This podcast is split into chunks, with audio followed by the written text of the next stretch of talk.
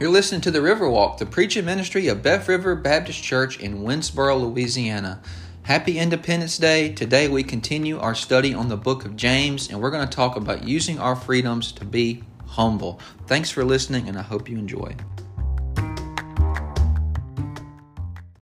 We've been going through the book of James, and James is so very appropriate for the Christian life.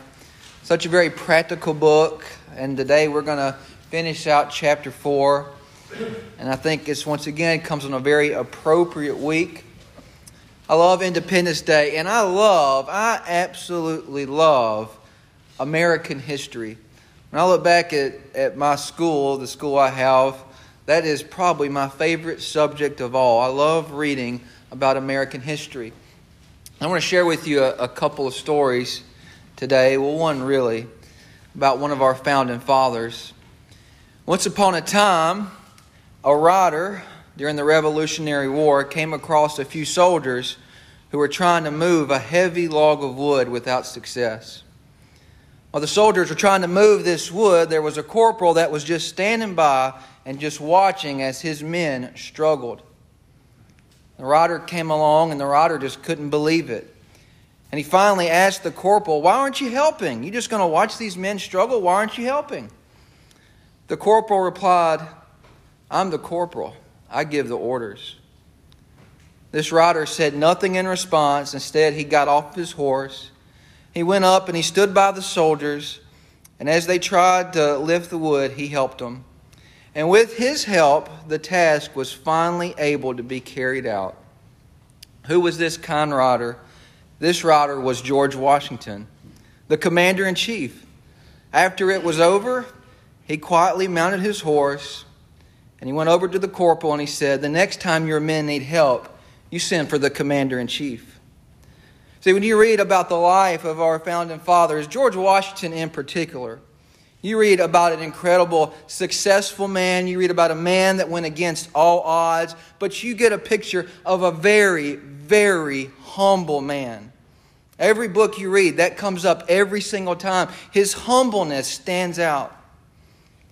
Their stories, whenever he was later elected president, they wanted to know what to call him. What do we call our new president? We didn't always have a president. Whenever we declared our independence, they, he could have been called king. And one of the suggestions was they wanted to call him George Washington, Your Highness. George Washington said, No, no, no, I don't like that. Just call me Mr. President. Long before term limits in office, it was George Washington who said, No, two terms is enough. I don't need to be here forever. George Washington probably could have been elected king, but he was humble. He was a humble man, and that is what we have been talking about the whole, whole month, the whole book of James. But the truth is, even for George Washington, the truth is that humility does not come natural for anyone. In David Bobb's book, he wrote a book called Humility, an unlikely biography of America's greatest virtue. He said in Washington's early haste to achieve greatness, he sometimes let his ambition outpace his virtue. And he gradually realized this and he calibrated his actions accordingly. Rather than just cloaking his ambition, Washington recognized that the more he served others and the cause of justice, the more his success would matter. The less his ambition was about his own fame, the more he would deserve the honors he received. Virtue, in this sense, he discovered, can be its own reward. In Washington's resignation speech, he said, I consider it an indispensable duty to close this last solemn act of my official life by commending the interest of our dearest country to the protection of Almighty God and those who have the superintendence of them to his holy keeping. I don't know all about Washington's faith, but it is clear throughout his life he realized that to serve others, he had to get off his high horse, quite literally. That's what he did. He got down in the mud and the muck with his men. He believed in something greater, and he believed in humbling himself. If anybody in the history of our country had a right to be prideful, I would argue it's probably George Washington. But he was not a humble man. And you see the fruits of his life, you see the legacy he left by being humble. And we have talked about pride at nauseum for the last five weeks. But today I want to talk a little bit more about humility. And we're going to finish chapter 4 in James. And really, what we're going to read today, you're going to see is kind of a culmination of everything that we've been talking about just thus far. In, in the introduction, in chapter 1, James talked about being doers, not only hearers of the word. And you're going to see that come up today in these couple of verses. Chapter 2, James wrote about not showing partiality towards anyone. You're going to see that come up today, just like Washington. He says, I'm not going to show partiality towards anyone. They're my countrymen. He also wrote about a faith without works is dead. Chapter 3, we read about the power of the tongue. That's going to come back up today, too, in the code of conduct we're to live by. Chapter 4, last week, we read verses 1 through 10, and we learned that pride is the problem, not the solution. And the cure is humility. And I remind you today, as we get ready to finish this chapter out, he began, he began this chapter talking about divisions.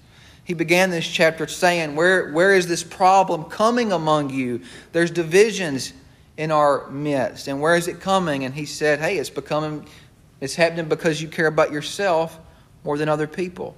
And he continues that today through the rest of the chapter. And today we're celebrating our independence as Americans, but I want to tell you that every day July 5th, July 3rd alike, every day should be a day that we celebrate our freedom and liberty as Christians. And today we're going to look at the rest of the chapter and we're going to examine how to exercise our liberty and we're going to exercise how we can follow James's example, how we can follow George Washington's example, how we can follow maybe our dear old grandmother's example and live humbly before our God because that's what this whole book is about.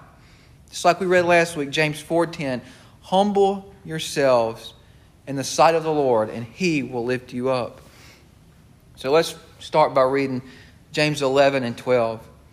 He says, Do not speak evil of one another, brethren.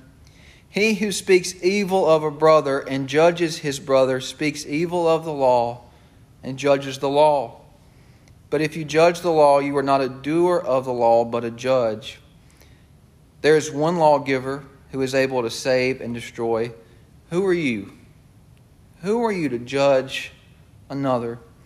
If I had a notebook today, if I was a note taker, if I was a highlighter, I would really focus in on those three words in verse 12. If you want to be a humble Christian, that is the question that you should answer today. Who are you? Who are you? I want you to understand really, this text really isn't about judging each other, but rather than how we speak to each other. Remember, he already referred to the power of the tongue, and he says, Listen, you guys need to stop talking evil of one another. Back in this time, it was very common practice, just like today, to talk evil about each other. How we talk matters. And James says, Listen, guys, you don't need to do that because who are you to do it?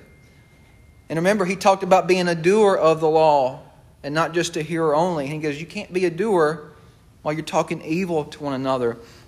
So, listen, let's start off this morning. And one thing that should humble us like none other. You've seen the phrase, you've heard the phrase, and I believe it's a true phrase. The phrase, only God can judge me, is a phrase that should humble us like none other. I mean, that there, there is. James says it right here. There is one lawgiver who is able to save and destroy. Who are you?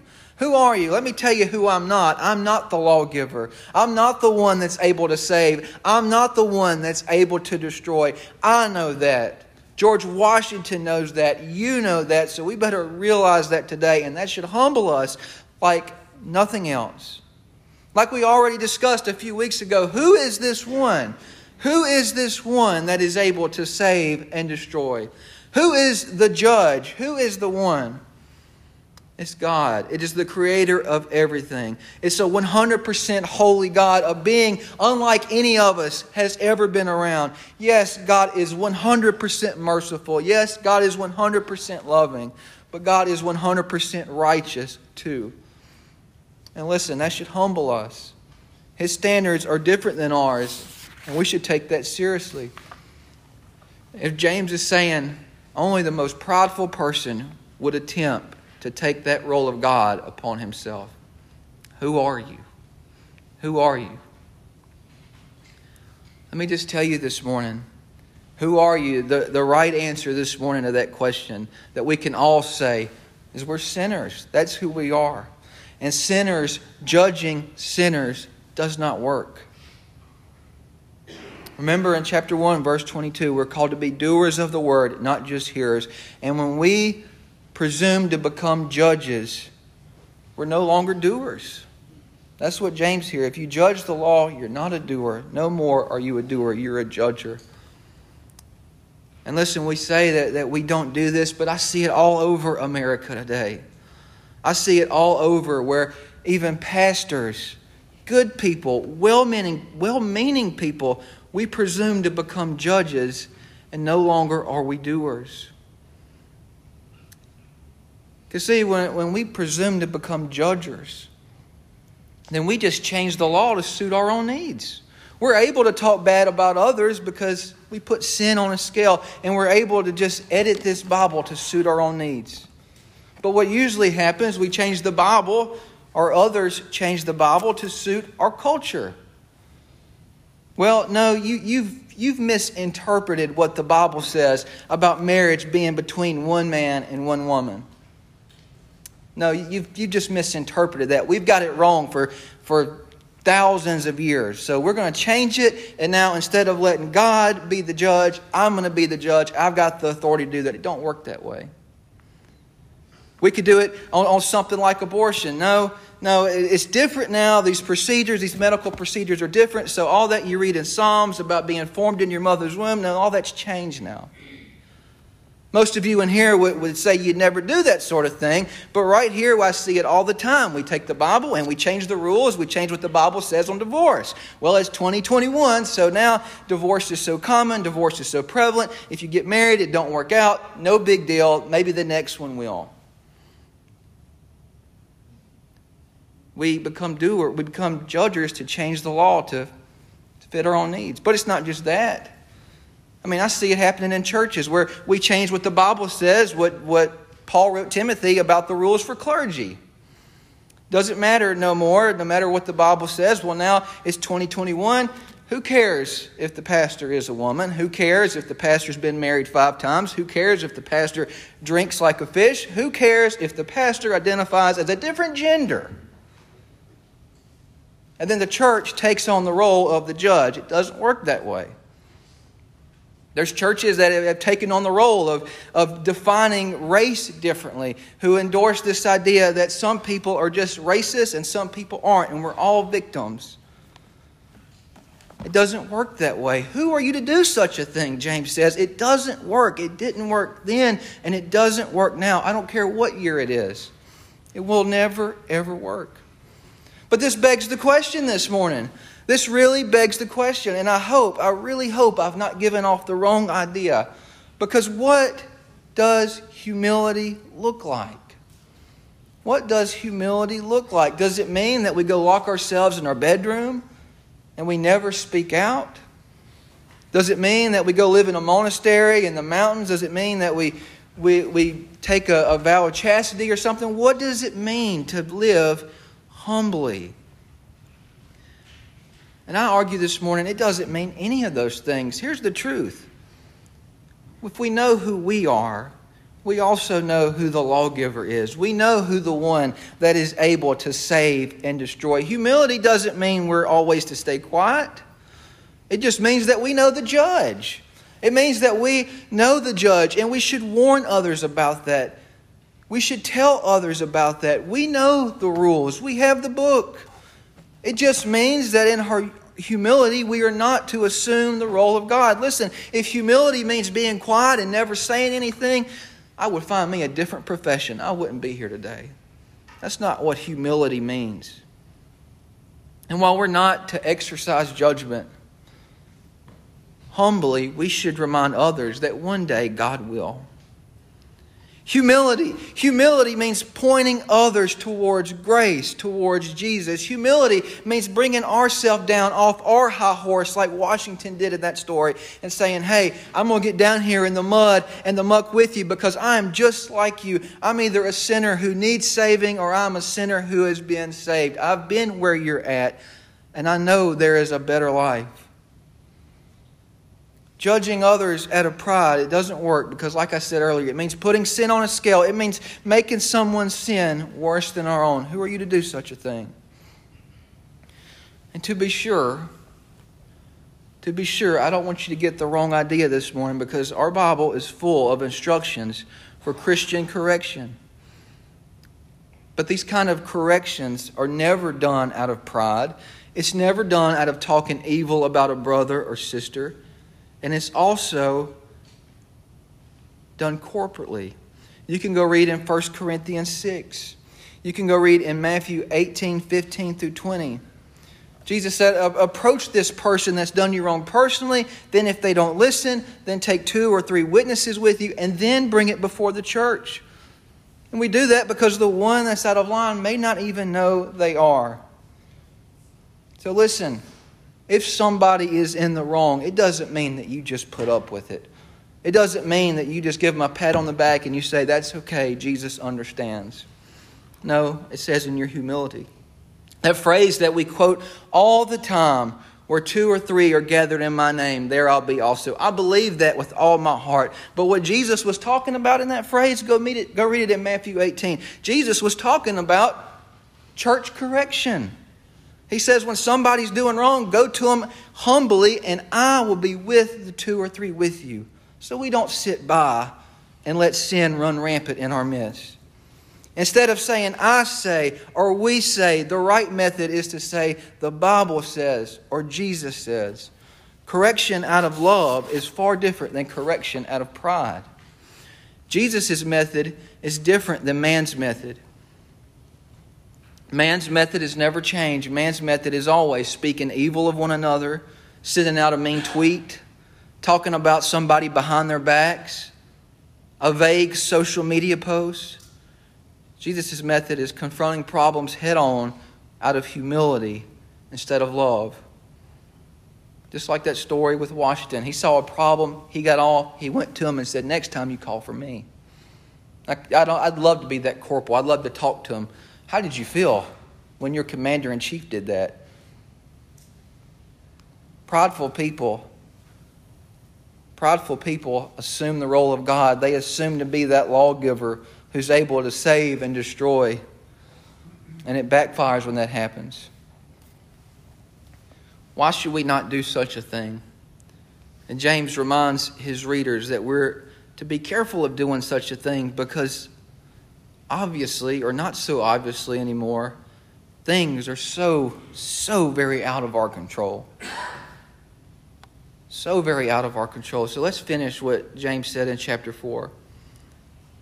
He says, Come now, in verse 13, sorry, come now, you who say, Today or tomorrow we will go to such and such a city, spend a year there, buy and sell and make a profit, whereas you do not know what will happen tomorrow.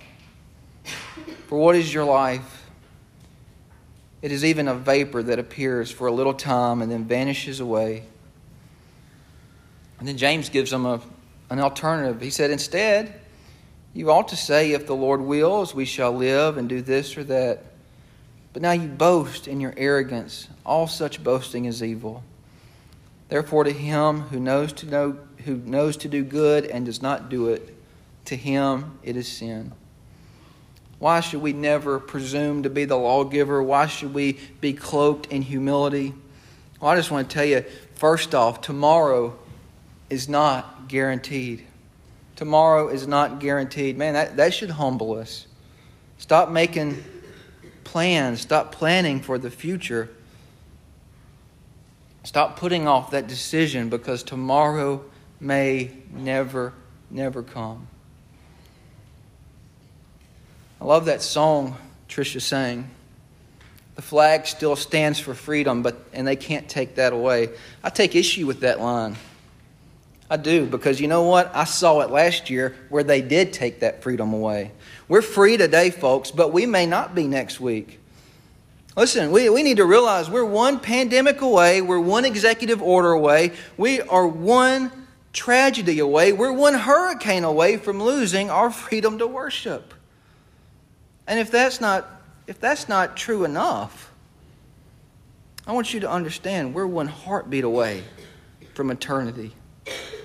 one heartbeat away from eternity. We don't know, in verse 14, we don't know what's going to happen tomorrow. So you better get it right today. You better humble yourself and stop putting that decision off, whatever it may be. I'll never forget years ago, before me and Carissa came here, I sat in a revival service, and I, I really loved the man that was preaching. And it was a great revival. It was a powerful revival. And in that crowd is somebody, I can't remember his name right now, but he lived in the community.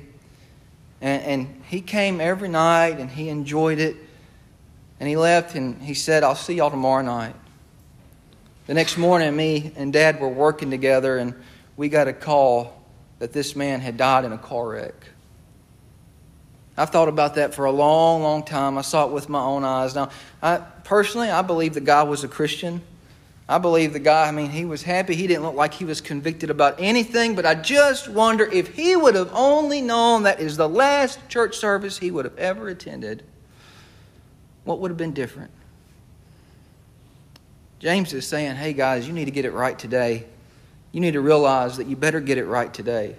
This could be the last Independence Day you ever experienced inside a church. It could be the last Independence Day you ever experienced, period. Something else I, I see James reminding them, and, he, and it's just the fact that our will doesn't always align with the Lord's will. That's what he says in verse 15. He says, Guys, you know what? You ought to say this. You need to humble yourself and realize that while you have all these great visions and while you have all this great stuff, you need to realize the Lord, the Lord's will may be different than yours. I think about David and Solomon. David wanted to build that temple, but God said, Listen, that, that's not for you, David. That's for the one to come.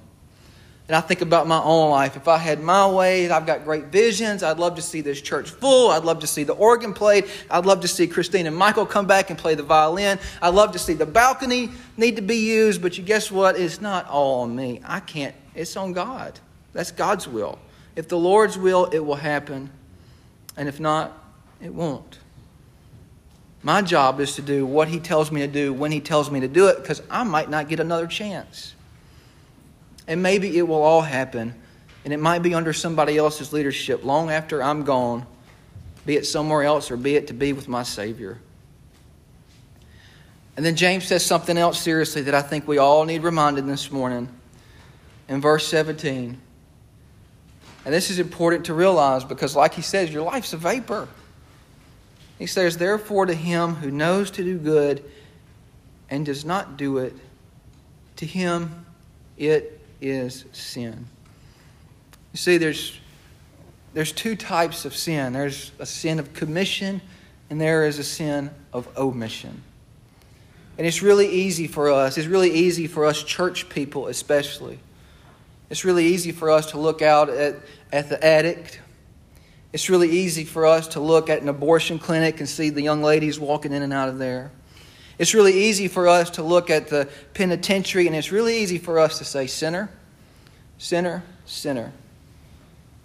But James, he doesn't deny that. Of course, that stuff is sin. But he says, hey, to him who knows to, to do good and doesn't do it, point the finger right back at yourself. It's an absolute sin to not do what God calls you to do. Even the most simplest thing, to not do it, is sin. The most simplest thing, if God's calling you to be a church member, and when you say no to that, sinner. If God is calling you to be faithful in baptism and you know to do good and you say no to that to Him, it is sin. Sinner. If you know that you know that you know God is calling you to share Jesus with somebody, be it a friend, a, a family member, a husband, a wife, whoever it is, and you say no to God, well, sinner. If you feel led to, to come up here and pour your heart out to God at the altar and you say no to God, sinner, God's calling you to be faithful in your church and you say no, well, then, sinner, saying no to God is an absolute sin, and there's no getting around that. And James wants, wants them to understand this is so very important, guys. You need to realize this because your life is a vapor and you may not ever get another chance. You might not ever get another chance. So, for me, in my life, that's always in the back of my mind. What if? What if I met my Maker after this service? What if I met my Maker this week? Is it going to end on a no? I mean, I, I try to live a pretty good life. I try, to, I try to do what God tells me to do. I try to follow the Ten Commandments. Sometimes I fail miserably. But where I struggle with is, is saying yes to God because sometimes I want to do my own thing. And it's a very real possibility when I draw my last breath, it could end on a no. I don't want that. I would hate for that to happen. I would hate to meet my Maker right after I said no to Him. And listen, it happens all the time. All the time. When, when that vapor is up, whenever we meet our Maker, God's not going to care a whole lot about us being American citizens. He's not going to care about our knowledge of American history. God's going to care about if we know His Son. And He's going to ask the question. I believe the question is going to be asked whenever this life is over. And it's the question that I'm going to end with this morning. It's the question in verse 12 Who are you? Who are you?